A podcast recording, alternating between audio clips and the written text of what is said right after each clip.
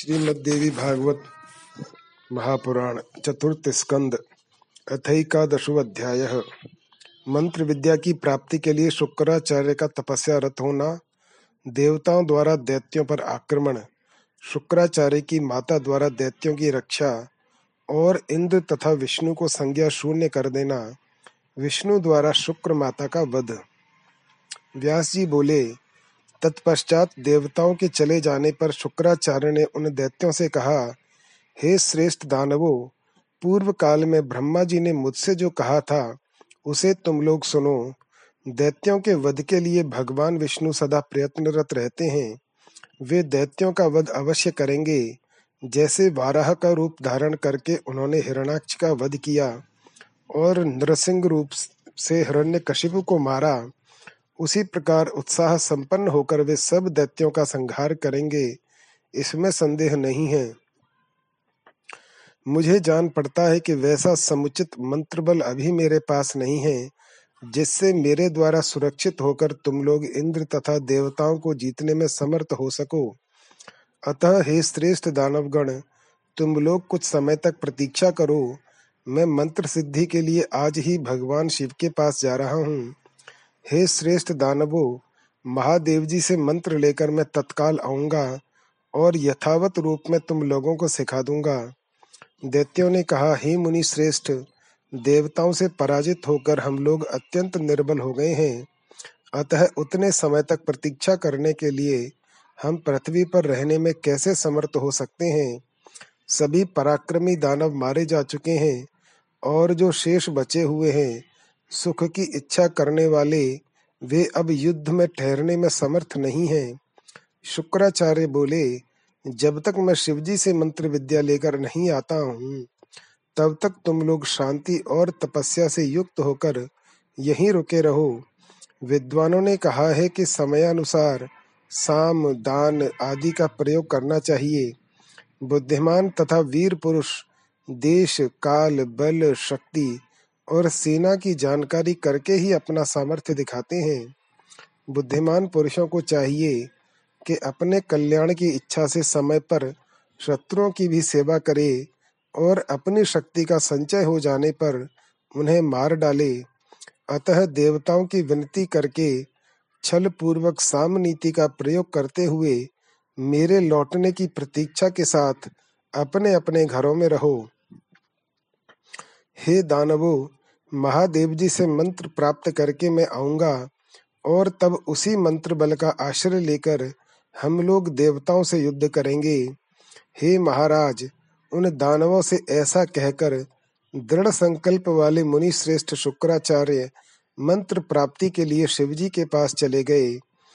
तदनंतर दैत्यों ने सत्यवादी, धैर्यवान तथा देवताओं के विश्वास पात्र प्रहलाद को देवताओं के पास भेजा। असुरों के साथ वहाँ जाकर राजा प्रहलाद विनय संपन्न होकर देवताओं से नम्रता युक्त वचन बोले, हे देवताओं, हम सभी लोगों ने शस्त्र रख दिए हैं और कवच का त्याग कर दिया है। अब हम वलकल धारण करके तपस्या करेंगे प्रहलाद का वचन सुनकर देवताओं ने उसे सत्य मान लिया और इसके बाद वे निश्चिंत होकर प्रसन्नता पूर्वक वहाँ से लौट गए। तब दैत्यों के शस्त्र त्याग देने पर देवता युद्ध से विरत हो गए और चिंता रहित होकर अपने अपने घर जाकर स्वस्थ चित्त हो, क्रीड़ा विलास में संलग्न हो गए। उस समय दैत्यगण पाखंड का सहारा लेकर तपस्वी के रूप में तपस्यारत होकर शुक्राचार्य के आगमन की प्रतीक्षा करते हुए कश्यप मुनि के आश्रम में रहने लगे। उधर मुनि शुक्राचार्य ने कैलाश पर्वत पर पहुंचकर शंकर जी को प्रणाम किया। भगवान शिव के पूछने पर कि आपका क्या कार्य है, उन्होंने कहा, हे देव, मैं देवताओं की पराजय और असुरों की विजय के लिए उन मंत्रों को चाहता हूँ, जो बृहस्पति के पास न हो। व्यास जी बोले, उनका वचन सुनकर सर्वज्ञ और कल्याणकारी भगवान शिव मन में सोचने लगे कि अब मुझे क्या करना चाहिए। ये दैत्य गुरु शुक्राचार्य देवताओं के प्रति द्रोह बुद्धि से युक्त होकर उन दैत्यों की विजय के लिए मंत्र हेतु इस समय यहाँ आए हैं। अतः मुझे देवताओं की रक्षा करनी चाहिए। ऐसा सोचकर शिवजी ने उन्हें यह अत्यंत कठोर और दुष्कर व्रत करने को कहा। पूरे एक हज़ार वर्षों तक यदि आप सिर नीचे करके कण धूम यानी भूसी के धुएँ का पान करेंगे, तभी आपका कल्याण होगा। और आप मंत्र प्राप्त कर सकेंगे। शिवजी के ऐसा कहने पर उन्होंने महेश्वर को प्रणाम करके यह वचन कहा, बहुत अच्छा। हे देव, हे सुरेश्वर, आपने मुझे जो आदेश दिया है, मैं उस व्रत का पालन करूँगा। व्यास जी बोले शिव जी से ऐसा कहकर मंत्र प्राप्ति के लिए दृढ़ संकल्प शुक्राचार्य जी शांत होकर धुएँ का सेवन करते हुए कठोर व्रत करने लगे। तब उस समय शुक्राचार्य को व्रत में संलग्न तथा दैत्यों को तपस्वी बनकर पाखंड में निरत देखकर देवता लोग आपस में मंत्रणा करने लगे, हे राजन, भली भांति विचार करके सभी देवता संग्राम के लिए उद्यत हो गए और शस्त्रास्त्र धारण कर वहाँ पहुँच गए, जहाँ वे बड़े बड़े दानव विद्यमान थे। तदनंतर दैत्यगण उन आए हुए देवताओं को आयुधों से सज्जित और कवच धारण किए, तथा अपने को उनसे सब ओर से घिरा देखकर भय से व्याकुल हो उठे। वे भयातुर दानव तुरंत उठकर खड़े हो गए और युद्ध के लिए उद्यत बलाभिमानी देवताओं से सार गर्वित वचन कहने लगे, हमने शस्त्र रख दिए हैं, हम भयभीत हैं और हमारे आचार्य इस समय व्रत में संलग्न हैं। हे देवताओं पहले अभय दान देकर भी आप लोग हमें मारने की इच्छा से आ गए। हे देवगण, आप लोगों का सत्य और श्रुति सम्मत वह धर्म कहाँ चला गया कि जो शस्त्र रख चुके हों, भयभीत हों और शरणागत हो गए हों, उन्हें नहीं मारना चाहिए। देवता बोले, आप लोगों ने छल से शुक्राचार्य को मंत्र प्राप्त करने के लिए भेजा है। हम आप लोगों के तप को जान गए हैं। इसीलिए हम लोग युद्ध करने के लिए उद्यत हुए हैं। अब क्षुब्ध हुए आप लोग भी हाथों में शस्त्र धारण कर युद्ध के लिए तैयार हो जाइए। यह सनातन सिद्धांत है कि जब शत्रु दुर्बल हो, तभी उसे मार डालना चाहिए। व्यास जी बोले, उनका वचन सुनकर सभी दैत्य आपस में विचार करके भागने के लिए तत्पर हो गए और भय से व्याकुल होकर वहाँ से निकल भागे। वे भयभीत दैत्य शुक्राचार्य की माता की शरण में गए। उन दैत्यों को बहुत संतप्त देखकर उन्होंने अभय प्रदान कर दिया। शुक्राचार्य की माता ने कहा, हे दानवगढ़ डरो मत डरो मत, तुम लोग भय छोड़ दो। मेरे पास रहने वालों को भय हो ही नहीं सकता। यह वचन सुनकर दैत्यों की व्यथा दूर हो गई और वे शस्त्रास्त्र त्याग कर पूर्ण रूप से निश्चिंत हो, वहीं पर उनके उत्तम आश्रम में रहने लगे। तब दैत्यों को पलायित देखकर वे देवता उनके पैरों के चिन्हों के पीछे पीछे जाते हुए उनके बला बल का बिना विचार किए हठात उनके पास पहुँच गए। वहाँ पर आए हुए सभी देवता आश्रम में रहने वाले दैत्यों का वध करने को उद्यत हो गए और शुक्राचार्य की माता के रोकने पर भी उन दैत्यों को मारने लगे। इस प्रकार देवताओं के द्वारा उन्हें मारे जाते हुए देखकर शुक्राचार्य की माता बहुत कांपने लगी और बोली, मैं अभी समस्त देवताओं को अपने तप के प्रभाव से निद्राग्रस्त कर दे रही हूँ। ऐसा कहकर उन्होंने निद्रा को प्रेरित किया। उस निद्रा ने देवताओं के पास आकर उन पर अपना प्रभाव डाल दिया, जिससे इंद्र सहित सभी देवता निद्रा के वशीभूत हो गए और गूँगे की भांति पड़े रहे। इंद्र को निद्रा के द्वारा नियंत्रित तथा दीन देखकर भगवान विष्णु ने कहा, हे देवश्रेष्ठ, तुम मुझमें प्रविष्ट हो जाओ। तुम्हारा कल्याण हो। मैं तुम्हें अन्यत्र पहुंचाता हूँ। विष्णु के इस प्रकार कहने पर इंद्र उनमें प्रवेश कर गए। और उन श्री हरि से रक्षित होकर वे निर्भय तथा निद्रा रहित हो गए। तब भगवान विष्णु के द्वारा रक्षित इंद्र को व्यथा शून्य देखकर शुक्राचार्य की माता कुपित हो उठी और यह वचन बोली, हे इंद्र, सभी देवताओं के देखते देखते मैं अपने तपोबल से विष्णु सहित तुम्हें खा जाऊँगी। ऐसा मेरा तपोबल है। व्यास जी बोले, ऐसा कहकर उन्होंने अपनी योग विद्या के द्वारा इंद्र तथा विष्णु को आक्रांत कर लिया और वे दोनों महात्मा स्तब्ध हो गए।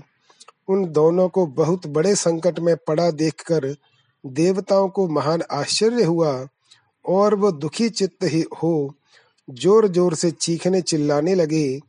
देवताओं को चीखते चिल्लाते देखकर इंद्र ने विष्णु से कहा, हे मधुसूदन मैं इस समय आपकी अपेक्षा अधिक आक्रांत हूँ। अतः हे विष्णु, हे प्रभु, यह हमें जब तक भस्म न कर दे, आप तपस्या के अभिमान में चूर इस दुष्टा को शीघ्रता पूर्वक मार डालिए। हे माधव, अब आप सोच विचार न करें। कीर्तिमान इंद्र के ऐसा कहने पर लक्ष्मीपति भगवान विष्णु ने दया छोड़कर तत्काल सुदर्शन चक्र का स्मरण किया। विष्णु के वश में रहने वाला वह चक्र उनके स्मरण करते ही आ पहुँचा और इंद्र से प्रेरित होकर उन्होंने कुपित हो उसके वध के लिए चक्र को अपने हाथ में ले लिया। उस चक्र को हाथ में लेकर भगवान विष्णु से, भगवान विष्णु ने बड़े वेग से उसका सिर काट दिया। तब उसे मृत देखकर इंद्र हर्षित हो उठे। सभी देवता भी अत्यंत संतुष्ट होकर विष्णु की जयकार करने लगे। वे प्रसन्न होकर उनकी स्तुति करने लगे और संताप रहित हो गए। स्त्री वध से होने वाले पाप तथा भृगु मुनि के भीषण श्राप की शंका करते हुए वे भगवान विष्णु तथा इंद्र उसी समय से दुखी चित्त रहने लगे। इति श्रीमद्देवी भागवते महापुराणे अष्टादश सहस्रयाम संगीतायाम चतुर्थ स्कंधे शुक्र मातुर्वध वर्णनम नामैकादशो अध्याय अथ द्वादशो अध्याय महात्मा भृगु द्वारा विष्णु को मानव योनि में जन्म लेने का शाप देना, इंद्र द्वारा अपनी पुत्री जयंती को शुक्राचार्य के लिए अर्पित करना देव गुरु बृहस्पति द्वारा शुक्राचार्य का रूप धारण कर दैत्यों का पुरोहित बनना। व्यास जी बोले, हे राजन, उस भयानक वध को देखकर भगवान भृगु अत्यंत कुपित हुए और दुख से व्याकुल होकर कांपते हुए वे मधुसूदन विष्णु से कहने लगे, भृगु बोले, हे महाबुद्धिमान विष्णु, जो नहीं करना चाहिए, वह पाप आपने जानबूझकर कर डाला। विप्र स्त्री के इस वध की तो मन से कल्पना करना भी अनुचित है। आप तो सत्व गुण से संपन्न कहे गए हैं। ब्रह्मा रजोगुणी और शिव तमोगुणी बताए गए हैं, तब आपने अपने गुण के विपरीत कार्य क्यों किया? आप तामसी कैसे हो गए, जिससे आपने यह घोर निंदनीय कर्म कर डाला? हे विष्णु, आपने उस अवध्य तथा निरपराध स्त्री को क्यों मार डाला? उन्होंने क्रोध पूर्वक कहा कि अब मैं तुझ दुराचारी को शाप दे रहा हूँ। इसके अतिरिक्त तुम्हारा क्या प्रतिकार करूँ? अरे पापी तुमने इंद्र के हित के लिए मुझे विदुर बना दिया। हे मधुसूदन, मैं इंद्र को शाप नहीं दूँगा, बल्कि तुम्हें ही शाप दूँगा। कृष्ण सर्प सदृश दुरभिप्राय वाले, तुम सदा छल करने में ही तत्पर रहते हो। हे जनार्दन, जो मुनि तुम्हें सात्विक कहते हैं, वे निश्चय ही मूर्ख हैं। मैंने तो प्रत्यक्ष जान लिया कि तुम तमोगुणी तथा दुराचारी हो। अतः हे जनार्दन, मेरे श्राप से मृत्यु लोक में तुम्हारे अनेक अवतार हों और इस स्त्री वध जन्य पाप के कारण बार बार गर्भवास से होने वाले दुख को भोगो।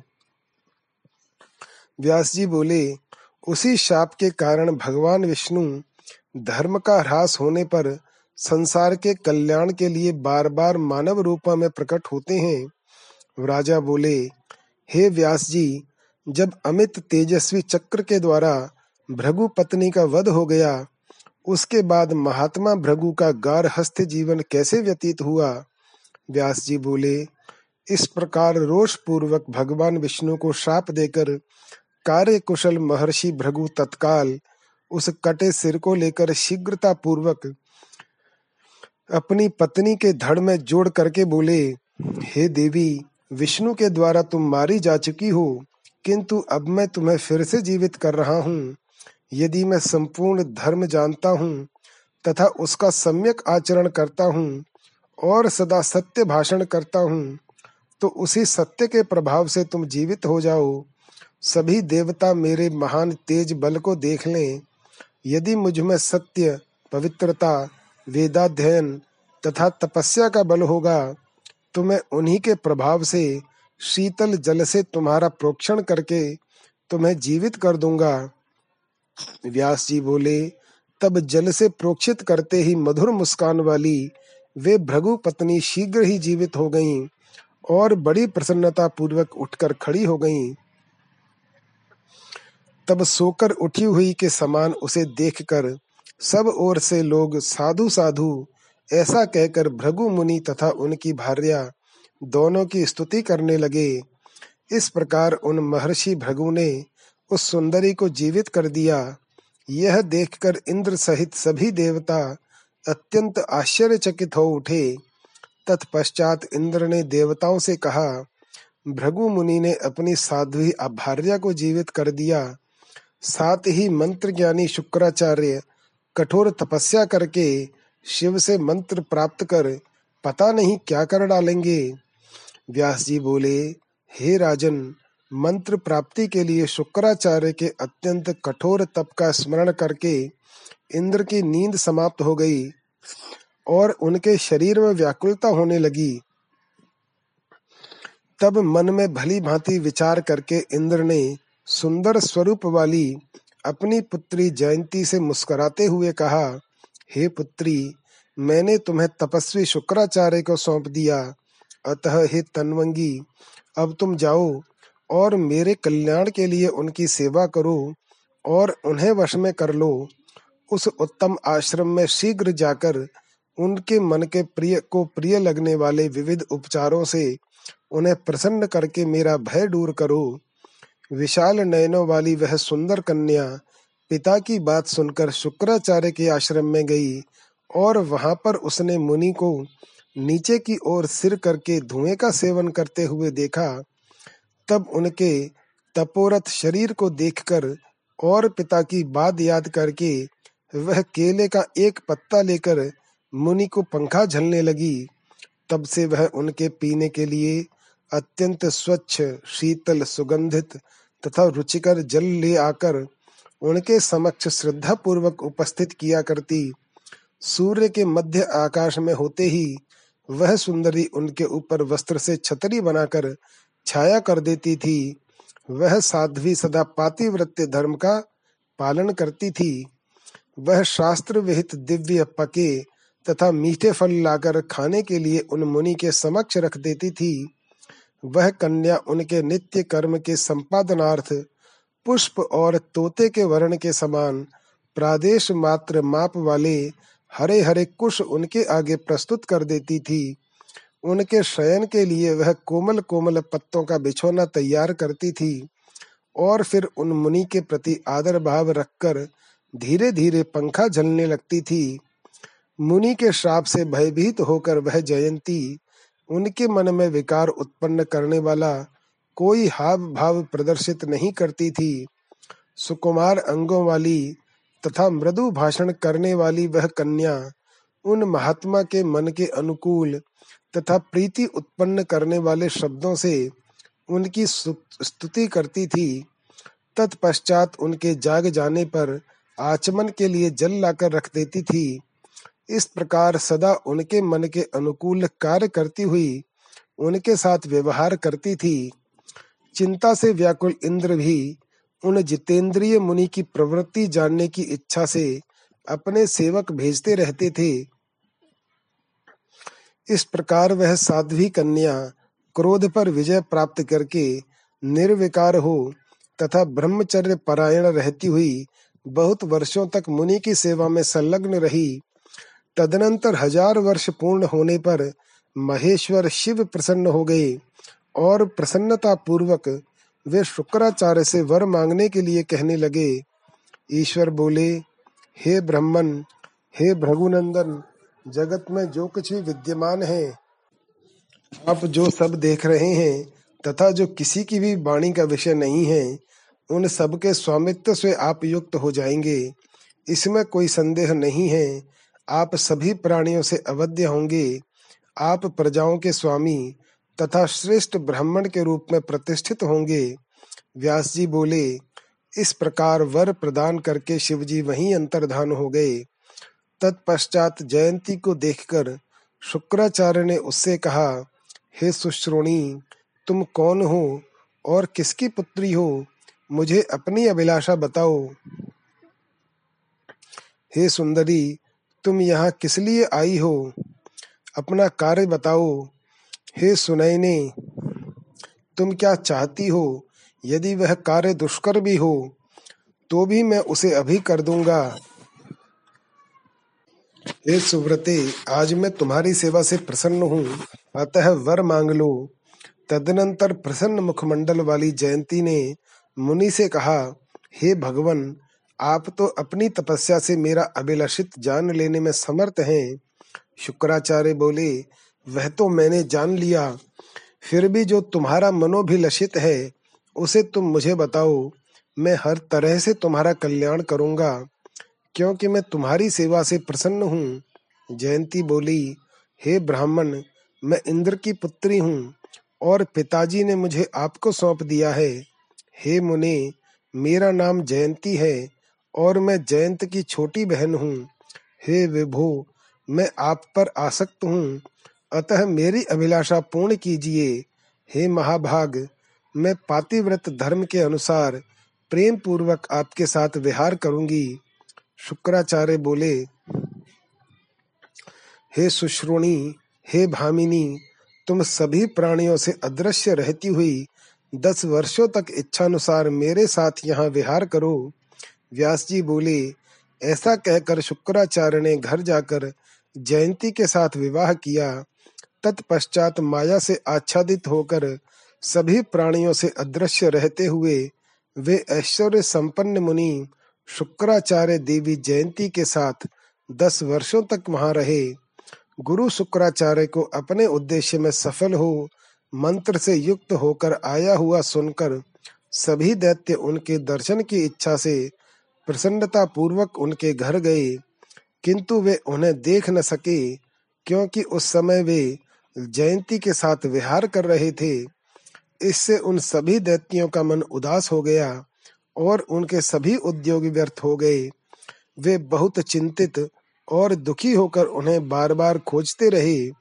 अंत में माया से आच्छादित उन मुनि को न देखकर वे चिंतित तथा भयभीत दैत्य जैसे आए थे, वैसे ही अपने घर लौट गए। तत्पश्चात शुक्राचार्य को विहार करता हुआ जानकर इंद्र ने अपने गुरु महाभाग बृहस्पति से कहा, अब क्या किया जाए? हे ब्रह्मन आप दानवों के पास जाइए और माया द्वारा उन्हें मोह में डाल दीजिए। हे मानद, बुद्धि से भली भांति विचार करके आप हमारा कार्य सिद्ध कर दीजिए।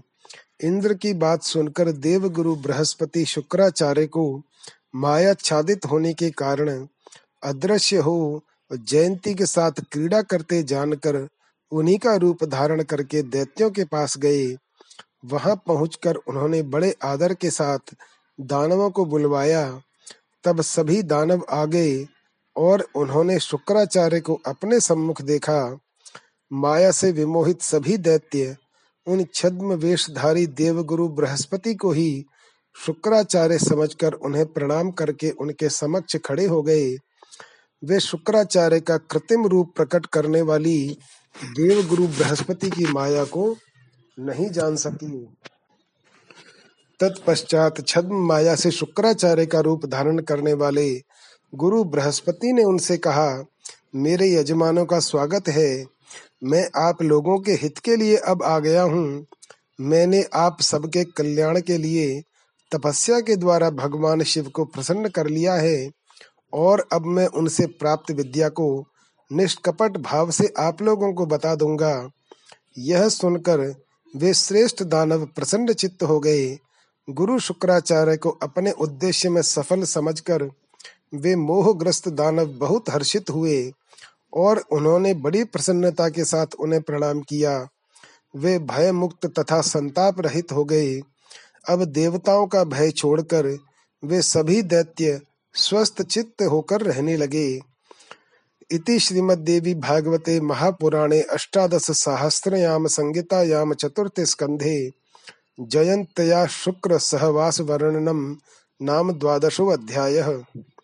अथ त्रयोदशो अध्याय। शुक्राचार्य रूपधारी बृहस्पति का दैत्यों को उपदेश देना। राजा बोले, हे व्यास जी तत्पश्चात शुक्राचार्य का रूप धारण करने वाले बुद्धिमान गुरु बृहस्पति ने छल पूर्वक दैत्यों का पुरोहित बनकर क्या किया? वे तो देवताओं के गुरु हैं, सदा से सभी विद्याओं के निधान हैं और महर्षि अंगिरा के पुत्र हैं। तब उन मुनि ने छल क्यों किया? मुनियों ने समस्त धर्म शास्त्रों में सत्य को ही धर्म का मूल बताया है, जिससे परमात्मा तक प्राप्त किए जा सकते हैं। जब बृहस्पति भी दानवों से झूठ बोले, तब संसार में कौन गृहस्थ सत्य बोलने वाला हो सकेगा? हे मुने, संपूर्ण ब्रह्मांड का वैभव पास में हो। जाने पर भी कोई व्यक्ति अपने आहार से अधिक नहीं खा सकता। तब उसी के निमित्त मुनि लोग भी मिथ्या भाषण में किस लिए प्रवृत्त हो जाते हैं? इस प्रकार के अशिष्ट आचरण से देव गुरु बृहस्पति के वचनों की प्रामाणिकता क्या नष्ट नहीं हो गई? और इस छल कर्म में लिप्त होने से उन्हें निष्कलंक कैसे कहा जा सकता है? मुनियों ने देवताओं को सत्व गुण से, मनुष्यों को रजोगुण से तथा पशु पक्षियों को तमोगुण से उत्पन्न बतलाया है। यदि स्वयं देवगुरु बृहस्पति ही साक्षात मिथ्या भाषण में प्रवृत्त हो गए, तब रजोगुण तथा तमोगुण से युक्त कौन प्राणी सत्यवादी हो सकेगा? इस प्रकार तीनों लोकों के मिथ्या परायण हो जाने पर धर्म की स्थिति कहाँ होगी और सभी प्राणियों की क्या दशा होगी? यही मेरा संदेह है। भगवान विष्णु, ब्रह्मा, इंद्र तथा और भी दूसरे महान देवतागण सब छल कार्य में निपुण हैं। तब मनुष्यों की बात ही क्या? सभी देवता और तपोधन मुनिगण भी काम तथा क्रोध से संतप्त और लोभ से व्याकुल चित्त होकर छल प्रपंच में तत्पर रहते हैं। हे मानद, जब वशिष्ठ वामदेव, विश्वामित्र और गुरु बृहस्पति ये लोग भी पाप कर्म में संलग्न हो गए, तब धर्म की क्या दशा होगी? इंद्र, अग्नि, चंद्रमा और ब्रह्मा तक काम के वशीभूत हो गए, तब हे मुने आप ही बताएँ कि इन भवनों में शिष्टता कहाँ रह गई? हे पुण्यात्मन, जब वे सब देवता और मुनि लोग भी लोभ के वशीभूत हैं, तब उपदेश ग्रहण करने के विचार से किसका वचन प्रमाण माना जाए? व्यास जी बोले, हे राजन, चाहे विष्णु, ब्रह्मा, शिव, इंद्र और बृहस्पति ही क्यों न हो? देहधारी तो विकारों से युक्त तो रहता ही है। ब्रह्मा, विष्णु और महेश तक आसक्ति से ग्रस्त हैं। हे राजन, आसक्त प्राणी कौन सा अनर्थ नहीं कर बैठता? आसक्ति से युक्त प्राणी भी चतुराई के कारण विरक्त की भांति दिखाई पड़ता है, किंतु संकट उत्पन्न होने पर वह सत्व, रज, तम गुणों से आबद्ध हो जाता है। कोई भी कार्य बिना कारण के कैसे हो सकता है? ब्रह्मा आदि समस्त देवताओं के भी मूल कारण गुण ही हैं।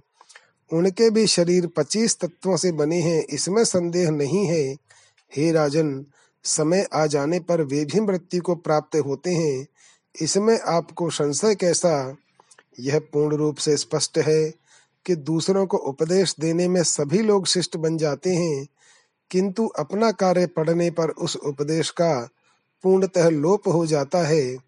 जो काम, क्रोध, लोभ, द्रोह, अहंकार और डाह आदि विकार हैं, उन्हें छोड़ने में कौन सा देहधारी प्राणी समर्थ हो सकता है? हे महाराज, यह संसार सदा से ही इसी प्रकार शुभ, अशुभ से युक्त कहा गया है। इसमें संदेह नहीं है। कभी भगवान विष्णु घोर तपस्या करते हैं, कभी वे ही सुरेश्वर अनेक प्रकार के यज्ञ करते हैं। कभी वे परमेश्वर विष्णु लक्ष्मी के प्रेम रस में सिक्त होकर उनके वशीभूत हो वैकुंठ में विहार करते हैं। वे करुणा सागर विष्णु कभी दानवों के साथ अत्यंत भीषण युद्ध करते हैं और उनके बाणों से आहत हो जाते हैं। उस युद्ध में वे कभी विजयी होते हैं और कभी देववश पराजित भी हो जाते हैं। इस प्रकार वे भी सुख तथा दुख से प्रभावित होते हैं, इसमें संदेह नहीं है। वे विश्वात्मा कभी योग निद्रा के वशवर्ती होकर शेष शैया पर शयन करते हैं और कभी सृष्टि काल आने पर योग माया से प्रेरित होकर जाग भी जाते हैं। ब्रह्मा, विष्णु, महेश और इंद्र आदि जो देवता तथा मुनिगण हैं, वे भी अपनी आयु के परिमाण काल तक ही जीवित रहते हैं। हे राजन अंत काल आने पर स्थावर जंगमात्मक यह जगत भी विनष्ट हो जाता है। इसमें कभी भी कुछ भी संदेह नहीं करना चाहिए। हे भूपाल, अपनी आयु का अंत हो जाने पर ब्रह्मा, विष्णु, महेश, इंद्र आदि देवता भी विनष्ट हो जाते हैं और सृष्टि काल आने पर पुनः ये उत्पन्न भी हो जाते हैं। अतएव देहधारी प्राणी काम आदि भावों से ग्रस्त हो ही जाता है। हे राजन इस विषय में आपको कभी भी विस्मय नहीं करना चाहिए। हे राजन, यह संसार तो काम क्रोध आदि से ओतप्रोत है। इनसे पूर्णतः मुक्त तथा परम तत्व को जानने वाला पुरुष दुर्लभ है, जो इस संसार में काम क्रोध आदि विकारों से डरता है, वह विवाह नहीं करता। वह समस्त प्रकार की आसक्तियों से मुक्त होकर निर्भीकता पूर्वक विचरता है। इसके विपरीत संसार से आबद्ध रहने के कारण ही बृहस्पति की पत्नी को चंद्रमा ने रख लिया था और देवगुरु बृहस्पति ने अपने छोटे भाई की पत्नी को अपना लिया था। इस प्रकार इस संसार चक्र में राग, लोभ आदि से जकड़ा हुआ मनुष्य गृहस्थी में आसक्त रहकर भला मुक्त कैसे हो सकता है? अतः पूर्ण प्रयत्न के साथ संसार में आसक्ति का त्याग करके सच्चिदानंद स्वरूपिणी भगवती महेश्वरी की आराधना करनी चाहिए। हे राजन, यह संपूर्ण चराचर जगत उन्हीं के माया रूपी गुण से आच्छादित होकर, उन्मत्त तथा मदिरा पान करके मत वाले मनुष्य की भांति चक्कर काटता रहता है। उन्हीं की आराधना के द्वारा सत्व आदि सभी गुणों को पराभूत करके बुद्धिमान मनुष्य मुक्ति प्राप्त कर सकता है, इसके अतिरिक्त कोई दूसरा मार्ग नहीं है। आराधित होकर महेश्वरी जब तक कृपा नहीं करती, तब तक सुख कैसे हो सकता है? उनके सदृश दयावान दूसरा कौन है? अतः निष्कपट भाव से करुणा सागर भगवती की आराधना करनी चाहिए, जिनके भजन से मनुष्य जीते जी मुक्ति प्राप्त कर सकता है। दुर्लभ मनुष्य जन्म पाकर जिसने उन महेश्वरी की उपासना नहीं की, वह मानो अंतिम सीढ़ी से फिसलकर गिर गया। मैं तो यही धारणा रखता हूँ, संपूर्ण विश्व अहंकार से आच्छादित है, तीनों गुणों से युक्त है, तथा असत्य से बंधा हुआ है। तब प्राणी मुक्त कैसे हो सकता है? अतः सब कुछ छोड़कर सभी लोगों को भगवती भुवनेश्वरी की उपासना करनी चाहिए। राजा बोले, हे पितामह, शुक्राचार्य का रूप धारण करने वाले देवगुरु बृहस्पति ने वहाँ दैत्यों के पास पहुंचकर क्या किया और शुक्राचार्य पुनः कब लौटे, वह मैं बताइए। व्यास जी बोले, हे राजन, तब गोपनीय ढंग से शुक्राचार्य का स्वरूप बनाकर देवगुरु ने जो कुछ किया वह मैं बताता हूँ। आप सुनिए। देवगुरु बृहस्पति ने दैत्यों को बोध प्रदान किया, तब शुक्राचार्य को अपना गुरु समझकर और उन पर पूर्ण विश्वास करके सभी दैत्य उन्हीं के कथनानुसार व्यवहार करने लगे। अत्यधिक मोहित चित्त वे दैत्य बृहस्पति को शुक्राचार्य समझकर विद्या प्राप्ति के लिए उनके शरणागत हुए। देव गुरु बृहस्पति ने भी उन्हें बहुत ठगा। यह सत्य है। कि लोभ से कौन सा प्राणी मोह में नहीं पड़ जाता? तब जयंती के श्राद्ध कीड़ा करते करते निर्धारित प्रतिज्ञा संबंधी दस वर्ष की अवधि पूर्ण हो जाने पर शुक्राचार्य अपने यजमानों के विषय में विचार करने लगे कि मेरी राह देखते हुए वे आशान्वित हो बैठे होंगे। अतः अब मैं चलकर अपने उन अत्यंत भयभीत यजमानों को देखूँ। कहीं ऐसा न हो कि मेरे उन भक्तों के सम्मुख देवताओं से कोई भय उत्पन्न हो गया हो, यह सोचकर अपनी बुद्धि स्थिर करके उन्होंने जयंती से कहा, हे सुनैने, मेरे पुत्र सदृश दैत्यगण देवताओं के पास कालक्षेप कर रहे हैं। प्रतिज्ञानुसार तुम्हारे साथ रहने का दस वर्ष का समय पूरा हो चुका है। अतः हे देवी, अब मैं अपने यजमानों से मिलने जा रहा हूँ। हे सुमध्य में, मैं पुनः तुम्हारे पास शीघ्र ही लौट आऊँगा। परम धर्म पर, धर्म परायणा जयंती ने उनसे कहा हे धर्मज्ञ बहुत ठीक है। आप स्वेच्छा पूर्वक जाइए। मैं आपका धर्म लुप्त नहीं होने दूँगी। उसका यह वचन सुनकर शुक्राचार्य वहाँ से शीघ्रता पूर्वक चल पड़े। वहाँ पहुंचकर उन्होंने देखा कि दैत्यों के पास विराजमान होकर बृहस्पति छद्म रूप धारण करके शांत चित्त हो छल से उन्हें अपने द्वारा रचित जिन धर्म तथा यज्ञ निंदा परक वचनों की शिक्षा इस प्रकार दे रहे हैं। हे देवताओं के शत्रुगण, मैं सत्य तथा आप लोगों के हित की बात बता रहा हूँ कि अहिंसा सर्वोपरि धर्म है। आतताइयों को भी नहीं मारना चाहिए। भोग परायण तथा अपनी जिह्वा के स्वाद के लिए सदा तत्पर रहने वाले द्विजों ने वेद में पशु हिंसा का उल्लेख कर दिया है, किंतु सच्चाई यह है कि अहिंसा को ही सर्वोत्कृष्ट माना गया है। इस प्रकार की वेद शास्त्र विरोधी बातें कहते हुए देव गुरु बृहस्पति को देखकर वे भृगुपुत्र शुक्राचार्य आश्चर्यचकित हो गए। वे मन ही मन सोचने लगे कि यह देव गुरु तो मेरा शत्रु है, इस धूर्त ने मेरे यजमानों को अवश्य ठग लिया है। इसमें संदेह नहीं है। नरक के द्वार स्वरूप तथा पाप के बीज रूप उस उग्र लोभ को धिक्कार है, जिस लोभ रूप पाप से प्रेरित होकर देव गुरु बृहस्पति भी झूठ बोल रहे हैं, जिनका वचन प्रमाण माना जाता है, और जो समस्त देवताओं के गुरु तथा धर्म शास्त्रों के प्रवर्तक हैं, वे भी पाठंग, पाखंड के पोषक हो गए हैं। लोभ से विकृत मन वाला प्राणी क्या नहीं कर डालता? दूसरों की क्या बात? जबकि साक्षात देवगुरु ही इस प्रकार के पाखंड के पंडित हो गए हैं। श्रेष्ठ ब्राह्मण होकर भी ये धूर्तों की सारी भाव भंगिमाएँ बनाकर मेरे इन घोर अज्ञानी दैत्य यजमानों को ठग रहे हैं। इति श्रीमद्देवी भागवते महापुराणे अष्टादश सहस्रयाम संहितायाम चतुर्थ स्कंधे शुक्र रूपेण गुरुणा दैत्य वंचना वर्णनम नाम त्रयोदशो अध्यायः। अतः चतुर्दशो अध्यायः। शुक्राचार्य द्वारा दैत्यों को बृहस्पति का पाखंड पूर्ण कृत्य बताना, बृहस्पति की माया से मोहित दैत्यों का उन्हें फटकारना, क्रुद्ध शुक्राचार्य का दैत्यों को शाप देना, बृहस्पति का अंतर्धान हो जाना, प्रहलाद का शुक्राचार्य से क्षमा मांगना और शुक्राचार्य का उन्हें प्रारब्ध की बलवत्ता समझाना। व्यास जी बोले, मन में ऐसा सोचकर उन दैत्यों से शुक्राचार्य ने हँसते हुए कहा, हे दैत्यगण, मेरा स्वरूप बनाए हुए इस देवगुरु बृहस्पति ने तुम लोगों को ठग लिया क्या? शुक्राचार्य मैं हूँ, और ये तो देवताओं का कार्य सिद्ध करने वाले देव गुरु बृहस्पति हैं। हे मेरे यजमानों इन्होंने तुम सबको अवश्य ठग लिया। इसमें संदेह नहीं है। हे आर्यो, इनकी बातों पर विश्वास मत करो। ये पाखंडी हैं तथा मेरा स्वरूप बनाए हुए हैं।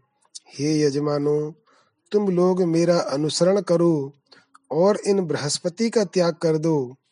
उनका यह वचन सुनकर और फिर उन दोनों को समान रूप वाला देखकर सभी दैत्य महान आश्चर्य में पड़ गए। पुनः उन्होंने विचार किया कि हो सकता है ये ही शुक्राचार्य हों। इस प्रकार उन दैत्यों को अत्यंत विस्मित देखकर शुक्राचार्य रूपधारी गुरु बृहस्पति ने यह बात कही, मेरा स्वरूप बनाए हुए ये देव गुरु बृहस्पति तुम सबको धोखा दे रहे हैं। ये देवताओं का कार्य सिद्ध करने के निमित्त तुम लोगों को ठगने के लिए आए हुए हैं। हे श्रेष्ठ दैत्यगण तुम लोग इनकी बात पर विश्वास मत करना। मैंने शंकर जी से विद्या प्राप्त कर ली है और उसे तुम सबको पढ़ा रहा हूँ। इस प्रकार मैं तुम्हें देवताओं पर विजय दिला दूँगा। इसमें संदेह नहीं है। शुक्राचार्य का रूप धारण करने वाले देवगुरु बृहस्पति का यह वाक्य सुनकर उन दैत्यों को पूर्ण विश्वास हो गया कि ये ही निश्चित रूप से हमारे गुरु शुक्राचार्य हैं। उस समय शुक्राचार्य ने उन्हें बहुत प्रकार से समझाया। फिर भी समय के फेर से गुरु बृहस्पति की माया से मोहित होने के कारण वे दैत्य समझ नहीं सके। ऐसा निश्चय करने के उपरांत उन्होंने शुक्राचार्य से कहा, ये ही हमारे गुरु हैं। ये धर्मात्मा हमें बुद्धि प्रदान करने वाले हैं और हमारा हित करने में तत्पर हैं।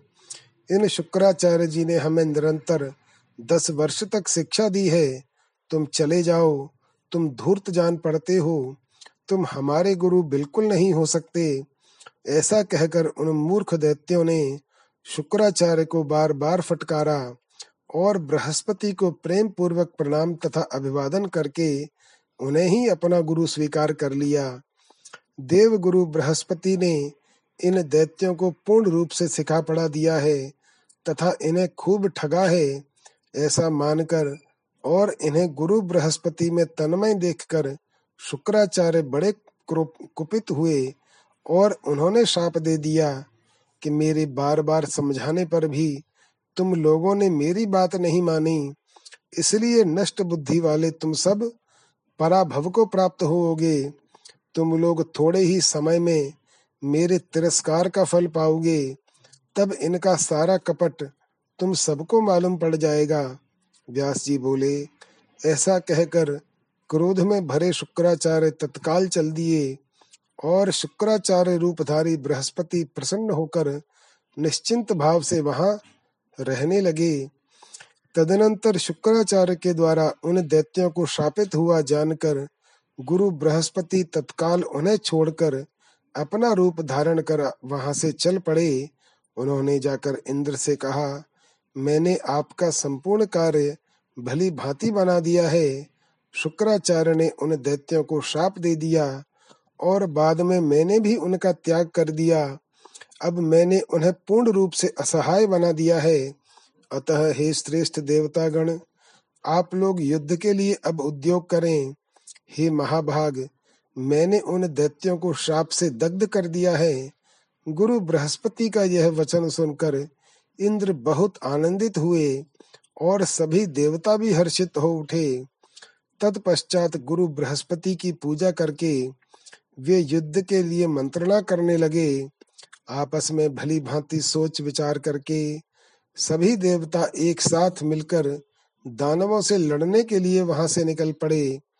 उधर महाबली देवताओं को युद्ध की तैयारी करके आक्रमण के लिए उद्यत तथा शुक्राचार्य रूपधारी गुरु बृहस्पति को अंतरहित जान करके दैत्यगण बहुत चिंतित हुए।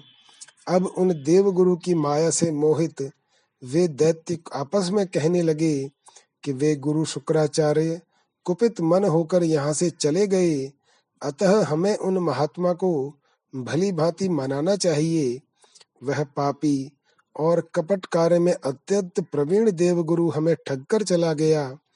अपने भाई की पत्नी के साथ अनाचार करने वाला वह भीतर से कलुषित है तथा ऊपर से पवित्र प्रतीत होता है। अब हम क्या करें और कहा जाएँ? अत्यंत कुपित गुरु शुक्राचार्य को अपनी सहायता के लिए हम किस तरह हर्षित तथा प्रसन्न चित्त करें? ऐसा विचार करके वे सब एकजुट हुए। प्रहलाद को आगे करके भय से कांपते हुए वे दैत्य पुनः भृगु पुत्र शुक्राचार्य के पास गए। वहाँ पहुंचकर उन्होंने मौन धारण किए हुए उन मुनि के चरणों में प्रणाम किया। तब क्रोध से लाल नेत्रों वाले शुक्राचार्य उनसे कहने लगे, ही यजमानो, मैंने तुम लोगों को बहुत समझाया, किंतु देव गुरु की माया से व्यामुग्ध रहने के कारण तुम लोगों ने मेरा उचित हित कर और निष्कपट वचन नहीं माना। उस समय उनके वशवर्ती हुए तुम सबने मेरी अवहेलना की। मद से उन्मत्त रहने वाले तुम सबको मेरे अपमान करने का फल अवश्य मिल गया। तुम लोगों का सर्वस्व छिन गया। अब तुम लोग वहीं पर चले जाओ, जहाँ वह कपटी, छली और देवताओं का कार्य सिद्ध करने वाला बृहस्पति विद्यमान है। मैं उसकी तरह वंचक नहीं हूँ। व्यास जी बोले इस प्रकार संदेह युक्त वाणी में बोलते हुए शुक्राचार्य के दोनों पैर पकड़कर प्रहलाद उनसे कहने लगे, प्रहलाद बोले, हे भार्गव, हे सर्वज्ञ, अत्यंत दुखी होकर आज पास आए हुए अपने पुत्र तुल्य तथा हित चिंतक हम यजमानों का आप त्याग न करें। मंत्र प्राप्ति के लिए आपके चले जाने पर उस कपटी तथा दुरात्मा बृहस्पति ने आपकी वेशभूषा तथा मधुर वाणी के द्वारा हम लोगों को खूब ठगा, शांति संपन्न व्यक्ति, किसी के द्वारा अनजान में किए गए अपराध से कुपित नहीं होता। आप तो सर्वज्ञ हैं, अतः जानते ही हैं कि हम लोगों का चित्त सदा आप में ही अनुरक्त रहता है। अतः ही महामते, अपने तपोबल से हम लोगों का भाव जानकर आप क्रोध का त्याग कर दीजिए। क्योंकि सभी मुनिगण कहा करते हैं कि साधु पुरुषों का क्रोध क्षण भर के लिए ही होता है। जल स्वभाव से शीतल होता है, किंतु अग्नि और धूप के संपर्क से वह गर्म हो जाता है। वही जल आग तथा धूप का संयोग दूर होते ही पुनः शीतलता प्राप्त कर लेता है। क्रोध चांडाल रूप होता है। बुद्धिमान लोगों को इसका पूर्ण रूप से त्याग कर देना चाहिए। अतः हे सुव्रत क्रोध छोड़कर आप हम पर प्रसन्न हो जाइए। हे महाभाग, यदि आप क्रोध का त्याग नहीं करते, बल्कि अत्यंत दुखित हम लोगों का ही त्याग कर देते हैं तो आपसे परित्यक्त होकर हम सब रसातल में चले जाएँगे। व्यास जी बोले, प्रहलाद का वचन सुनकर शुक्राचार्य ज्ञान दृष्टि से सब कुछ देख करके प्रसन्न चित्त हो। उनसे हँसते हुए बोले, हे दानवो तुम लोगों को अब न तो डरना है और न रसातल में ही जाना है। मैं अपने अचूक मंत्रों से तुम सब यजमानों की निश्चय ही रक्षा करूँगा। हे धर्मज्ञो, पूर्व काल में मैंने ब्रह्मा जी से जो सुना है, वह हितकर सत्य तथा अटल बात मैं तुम लोगों को बता रहा हूँ। मेरी वह बात सुनिए। निश्चित रूप से होने वाली शुभ या अशुभ घटनाएँ होकर रहती हैं। धरातल पर कोई भी प्राणी प्रारब्ध को टाल पाने में समर्थ नहीं है। इसमें संदेह नहीं कि तुम लोग आज समय के फेर से क्षीण बल वाले हो गए हो। अतः एक बार देवताओं से पराजित होकर तुम लोगों को पाताल में जाना ही पड़ेगा। अब तुम लोगों का समय परिवर्तन उपस्थित हुआ है। ऐसा ब्रह्मा जी ने कहा था, कुछ दिनों पूर्व तुम लोगों ने सब प्रकार से समृद्ध राज सुख का भोग भी किया था। उस समय देवताओं पर आक्रमण करके उनके मस्तक पर चढ़न रखकर तुम लोगों ने देव योग से पूरे दस युगों तक इस दिव्य त्रिलोकी पर शासन किया था। अब आगे आने वाले सावरणी मनवंतर में तुम्हें वह राज्य पुनः प्राप्त होगा। तुम्हारा पुत्र बलि तीनों लोकों में विजयी होकर राज्य को पुनः प्राप्त कर लेगा। जिस समय वामन रूप धारण करके भगवान विष्णु ने राजा बलि का राज्य छीन लिया था, उस समय भगवान विष्णु ने आपके पौत्र बलि से कहा था, हे बले, मैंने तुम्हारा यह राज्य देवताओं की अभिलाषा पूर्ण करने के लिए छीना है, किंतु आगे सावरणी मनवंतर के उपस्थित हो, होने पर तुम इंद्र होगे शुक्राचार्य बोले, हे प्रहलाद भगवान विष्णु के द्वारा ऐसा कहा गया, तुम्हारा पौत्र बलि इस समय सभी प्राणियों से अदृश्य रहकर डरे हुए की भांति गुप्त रूप से विचरण कर रहा है। एक समय की बात है, इंद्र से भयभीत बलि गधर्भ का रूप धारण करके एक सूने घर में स्थित थे। तभी वहाँ पहुंचकर इंद्र उन बलि से बार बार पूछने लगे, हे दैत्य श्रेष्ठ, आपने गधर्भ का रूप धारण क्यों किया है? आप तो समस्त लोकों का भोग करने वाले और दैत्यों के शासक हैं। हे राक्षस श्रेष्ठ, क्या गधर्भ का रूप धारण करने में आपको लज्जा नहीं लगती? तब इंद्र की वह बात सुनकर बलि ने इंद्र से यह वचन कहा, हे शतक्रतो, इसमें शोक कैसा? जैसे महान तेजस्वी भगवान विष्णु ने मत्स्य और कच्छप का रूप धारण किया था, उसी प्रकार मैं भी समय के फेर से गधर्भ रूप से स्थित हूँ। जिस प्रकार तुम ब्रह्म हत्या से दुखी होकर कमल में छिपकर पड़े रहे, उसी तरह मैं भी आज गधर्भ का रूप धारण करके स्थित हूँ। हे पाक शासन, देव के अधीन रहने वालों को क्या दुख और क्या सुख? देव जिस रूप में जो चाहता है, वैसा निश्चित रूप से करता है। शुक्राचार्य बोले, इस प्रकार बलि और देवराज इंद्र ने परस्पर उत्तम बातें करके परम संतुष्टि प्राप्त की और इसके बाद वे अपने अपने स्थान को चले गए। मैंने यह तुमसे प्रारब्ध की बलवत्ता का भली भांति वर्णन कर दिया। देवताओं, असुरों और मानवों से युक्त संपूर्ण जगत देव के अधीन है। इति श्रीमद्देवी भागवते महापुराणे अष्टादश सहस्रयाम संहितायाम चतुर्थ स्कंदे प्रहलादेन शुक्र कोप सांत्वनम नाम चतुर्दशो अध्यायः। अथ पंचदशो अध्याय। देवता और दैत्यों के युद्ध में दैत्यों की विजय, इंद्र द्वारा भगवती की स्तुति, भगवती का प्रकट होकर दैत्यों के पास जाना, प्रहलाद द्वारा भगवती की स्तुति, देवी के आदेश से दैत्यों का पाताल गमन। व्यासी बोले, उन महात्मा शुक्राचार्य का यह वचन सुनकर राजकुमार प्रहलाद अत्यंत हर्षित हुए। प्रारब्ध को बलवान मानकर प्रहलाद ने उन दैत्यों से कहा, युद्ध करने पर भी विजय कभी नहीं होगी। तदनंतर विजय की अभिलाषा रखने वाले उन दानवों ने अभिमान से चूर होकर कहा, हमें तो निश्चित रूप से संग्राम करना चाहिए। देव क्या है, इसे हम लोग नहीं जानते। हे दानेश्वर, उद्यम रहित लोगों के लिए ही देव प्रधान होता है। देव को किसने देखा है? कहाँ देखा है? देव कैसा है? और उसे किसने बनाया है? अतएव अब हम लोग बल का आश्रय लेकर युद्ध करेंगे। हे दैत्य श्रेष्ठ! हे महामते, आप सर्वज्ञ हैं। आप केवल हमारे आगे रहें। हे राजन, तब उन दैत्यों के ऐसा कहने पर महाबली शत्रुओं को भी मार डालने वाले प्रहलाद ने उनका सेनाध्यक्ष बनकर देवताओं को युद्ध के लिए ललकारा। दैत्यों को समरांगण में डटे हुए देखकर उन सभी देवताओं ने भी अपनी पूरी तैयारी कर ली और वे उनके साथ युद्ध करने लगे। तदनंतर इंद्र और प्रहलाद का वह भीषण संग्राम पूरे सौ वर्षों तक होता रहा।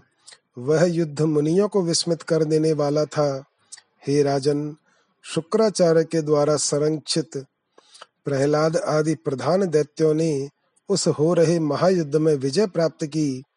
तब इंद्र ने गुरु बृहस्पति के वचनानुसार संपूर्ण दुखों को दूर करने वाली, मुक्ति देने वाली तथा परम कल्याण स्वरूपिणी भगवती का मन ही मन स्मरण किया।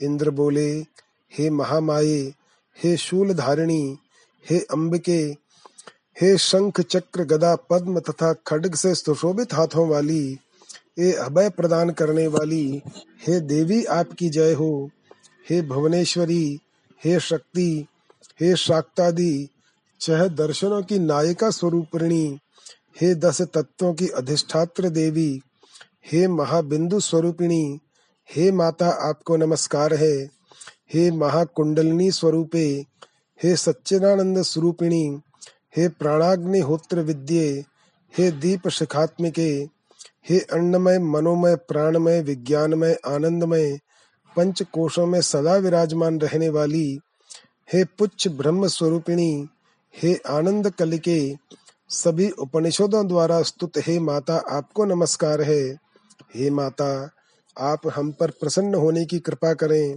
और प्रफुल्लित मुखमंडल वाली हो जाएँ। हे जननी, दैत्यों से पराजित, हम निर्बलों की रक्षा कीजिए हे देवी एकमात्र आप ही हमें शरण प्रदान करने वाली हैं। आप संसार में प्रमाण स्वरूपा हैं।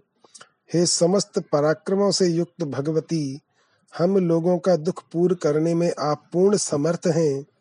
जो भी आपका ध्यान करते हैं, वे परम सुखी हो जाते हैं और आपकी उपासना न करने वाले दूसरे लोग दुखी तथा शोक और भय से युक्त रहते हैं। मोक्ष की अभिलाषा रखने वाले अहंकार शून्य तथा आसक्ति रहित संत लोग संसार सागर के असीम जल को पार कर लेते हैं। हे देवी, हे विश्व जननी आप विस्तृत प्रभाव वाली हैं। भक्तों की रक्षा के लिए आप प्रकट हो जाती हैं। आप भक्त जनों का दुख दूर करने में समर्थ, प्रताप वाली हैं। इस संपूर्ण जगत का संहार करने के लिए आप काल स्वरूपिणी हैं। हे अम्ब कौन मंद बुद्धि प्राणी आपका चरित्र जान सकता है? ब्रह्मा, विष्णु, महेश, सूर्य, इंद्र, यम, वरुण, अग्नि, वायु, निगम, आगम तथा महातपस्वी मुनिगण भी आपकी अनुपम महिमा को जानने में समर्थ नहीं है। हे उमे, जो आपकी भक्ति में तत्पर हैं, वे ही परम धन्य हैं और सांसारिक दुखों से मुक्त होकर सुख के समुद्र में डूबे रहते हैं। किंतु जो लोग आपकी भक्ति भावना से वंचित हैं, वे जन्म मरण रूपी तरंगों वाले दुखमय भव सागर को कभी भी पार नहीं कर सकते, जिन भाग्यशाली लोगों के ऊपर स्वच्छ चवर डुलाए जा रहे हैं, जो हास विलास का सुख भोग रहे हैं, तथा जो सुंदर यानों पर सवारी कर रहे हैं। उनके विषय में मैं तो यही सोचता हूँ कि उन्होंने पूर्व जन्म में अनेक विध पूजनोपचारों से निश्चय ही आपकी पूजा की है। पूजित होते हुए जो लोग उत्तम हाथियों पर विराजमान रहते हैं, जो रमणियों के साथ आमोद प्रमोद में संलग्न हैं, और जो विनम्र सामंतों के साथ चलते हैं, मैं मानता हूँ कि उन्होंने अवश्य आपकी पूजा की है। व्यास जी बोले, तब इंद्र के इस प्रकार स्तुति करने पर भगवती विश्वेश्वरी तुरंत प्रकट हो गईं। उस समय वे सिंह पर बैठी हुई थीं। वे चार भुजाओं से युक्त थीं। उन्होंने शंख, चक्र, गदा, पद्म धारण कर रखा था उनके नेत्र सुंदर थे वे लाल वस्त्र पहने हुए थीं और वे देवी दिव्य मालाओं से विभूषित थीं प्रसन्न मुखमंडल वाली भगवती ने उन देवताओं से कहा, हे देवताओं, आप लोग भय का त्याग कर दें अब मैं आप लोगों का कल्याण अवश्य करूँगी। तब ऐसा कहकर सिंह पर सवार वे परम सुंदर भगवती, तुरंत वहाँ चल पड़ी जहाँ अभिमानी दानव विद्यमान थे। प्रहलाद आदि सभी प्रमुख दानव भगवती को सामने स्थित देखकर भयभीत हो आपस में कहने लगे कि अब हमें क्या करना चाहिए? संभवतः यह चंडिका भगवान नारायण से मिलकर यहाँ आई है। इसी ने महिषासुर का वध किया था तथा चंड मुंड का विनाश किया था, जिसने पूर्व काल में अपनी वक्र दृष्टि से मधु कैठप का संहार कर डाला था। वह अंबिका हम सबको अवश्य मार डालेगी। इस प्रकार उन्हें चिंता से व्याकुल देखकर प्रहलाद ने उनसे कहा, हे श्रेष्ठ दानवो, इस समय हमें युद्ध नहीं करना चाहिए, बल्कि भागकर यहाँ से चले जाना चाहिए। तब भागने की चेष्टा करने वाले उन दैत्यों से नमुची ने कहा, हे ये जगन माता भगवती, कुपित होकर शस्त्रों से हम लोगों का संहार अवश्य कर देंगी। इसके बाद उसने प्रहलाद से कहा, हे महाभाग, आप ऐसा उपाय करें जिससे हम लोगों को दुख न मिले। उन भगवती की स्तुति करके उनकी आज्ञा से हम लोग इसी क्षण पाताल के लिए प्रस्थान कर दें। प्रहलाद बोले, सृष्टि, पालन और संहार करने वाली सभी प्राणियों की माता तथा भक्तों को अभय प्रदान करने वाली शक्ति स्वरूपा भगवती महामाया की मैं स्तुति करता हूँ। व्यास जी बोले, ऐसा कहकर परमार्थ वेत्ता विष्णु भक्त प्रहलाद दोनों हाथ जोड़कर जगत जननी भगवती की स्तुति करने लगे, जिनमें यह संपूर्ण चराचर जगत माला में सर्प की भांति प्रतीत हो रहा है। सबकी अधिष्ठान स्वरूपा, उन हिनीम मूर्ति धारिणी भगवती को नमस्कार है। यह स्थावर जंगमात्मक संपूर्ण विश्व आपसे ही उत्पन्न हुआ है।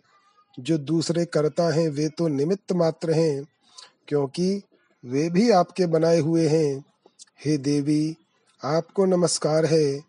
हे महामाये आप सभी प्राणियों की जननी कही गई हैं।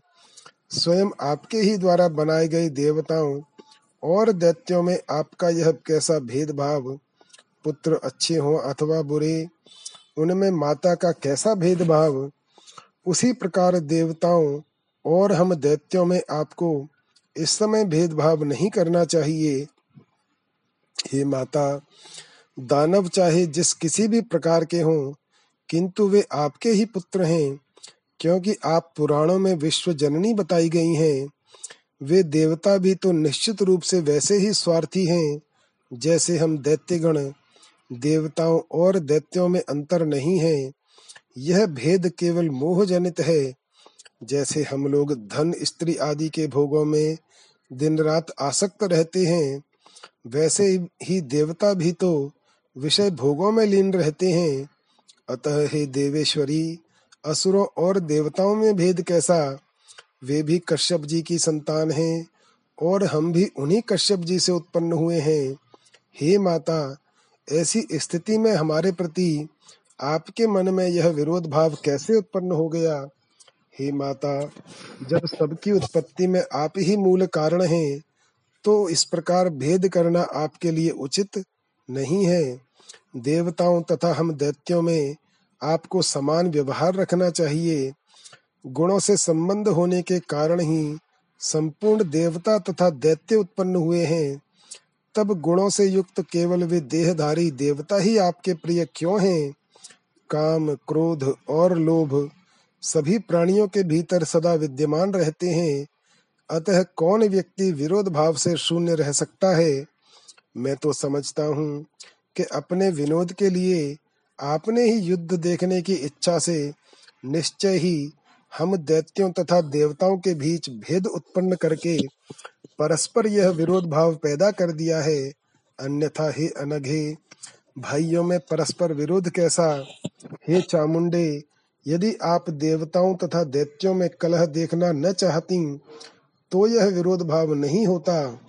हे धर्मज्ञ, मैं धर्म को जानता हूँ और इंद्र को भी भली भांति जानता हूँ।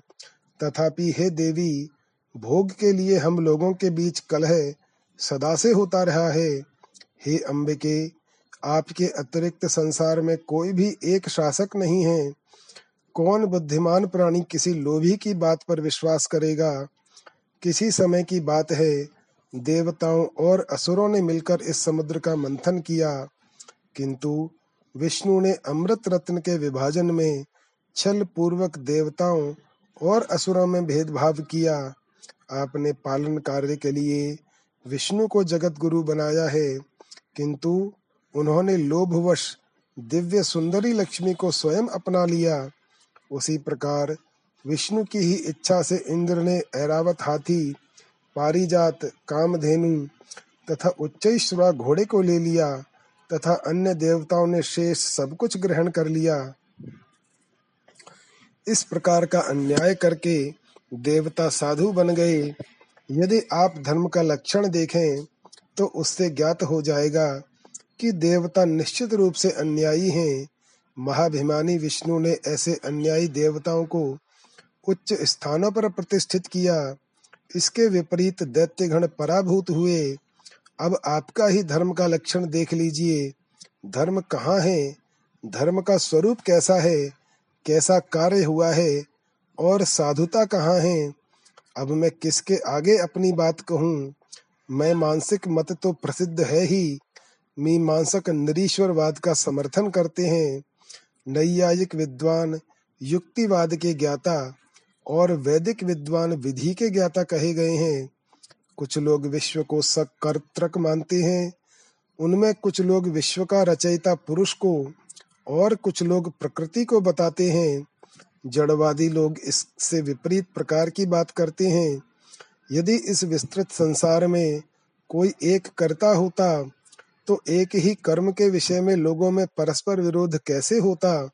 वेद में एक मत नहीं है, और उसी प्रकार शास्त्रों में भी मतैक्य नहीं है। उन वेद विदों के वचन में भी एक वाक्यता नहीं है, क्योंकि यह समस्त स्थावर जंगमात्मक जगत ही स्वार्थ परायण है। संसार में कोई भी न तो निष्प्रह हुआ है और न होगा। चंद्रमा ने जानबूझकर अपने गुरु बृहस्पति की भार्या का बल पूर्वक हरण कर लिया। उसी प्रकार धर्म का निर्णय जानते हुए भी इंद्र ने महर्षि गौतम की पत्नी के साथ अनाचार किया। देवगुरु बृहस्पति ने अपने छोटे भाई की गर्भवती भार्या के साथ रमण किया और गर्भस्थ शिशु को शाप दे दिया तथा उसे अंधा बना दिया। हे अंबिके सत्व संपन्न होते हुए भी विष्णु ने बल पूर्वक सुदर्शन चक्र से निरपराध राहु का सिर काट लिया। मेरा पौत्र बलि धर्मात्माओं में श्रेष्ठ, वीर सत्य व्रत में संलग्न रहने वाला यज्ञ करता महादानी, शांत सर्वज्ञ तथा सबका सम्मान करने वाला था।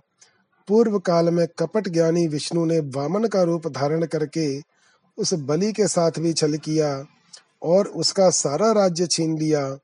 फिर भी विद्वान लोग देवताओं को धर्मनिष्ठ कहते हैं और चाटुकारिता पूर्ण वचन बोलते हैं कि धर्मवादी होने के कारण ही देवता विजय को प्राप्त हुए हैं। हे जगत जननी यह सब सोच समझकर आप जैसा चाहे वैसा करें। सभी दानव आपकी शरण में हैं। अब आप उनका संहार करें अथवा उनकी रक्षा करें। श्री देवी बोली, हे दानवो, तुम सब लोग पाताल चले जाओ और वहाँ पर निर्भय तथा शोक रहित होकर इच्छानुसार निवास करो। अभी तुम लोगों को समय की प्रतीक्षा करनी चाहिए। वह काल ही अच्छे या बुरे कार्य में कारण बनता है। परम संतोषी लोगों को सभी जगह सदा सुख ही सुख है। किंतु लोभ युक्त मन वाले लोगों को तीनों लोकों का राज्य मिल जाने पर भी सुख नहीं प्राप्त होता। सत्य युग में भी नाना विध भोगों के रहते प्रबल कामना वाले लोगों का सुख कभी पूरा नहीं हुआ। अतः सभी दैत्य मेरी आज्ञा मानकर इस पृथ्वी को छोड़कर अभी पाताल में चले जाएँ और वहाँ निष्पाप होकर रहें। व्यास जी बोले, भगवती का यह वचन सुनकर सभी दानवों ने ठीक है। ऐसा कहकर उन्हें प्रणाम किया और उनकी शक्ति से रक्षित होकर वे वहाँ से चल पड़े। तत्पश्चात भगवती अंतर्धान हो गईं और देवता अपने अपने लोक चले गए। उस समय सभी देवता तथा दानव वैर भाव छोड़कर रहने लगे। जो मनुष्य इस संपूर्ण कथानक को सुनता अथवा कहता है, वह सभी दुखों से मुक्त होकर परम पद प्राप्त कर लेता है। इति श्रीमद्देवी भागवते महापुराणे अष्टादश सहस्रयाम संहितायाम चतुर्थ स्कंदे देवी कथनेन दानवानां रसातलं प्रति गमनं नाम पंचदशो अध्यायः जय श्री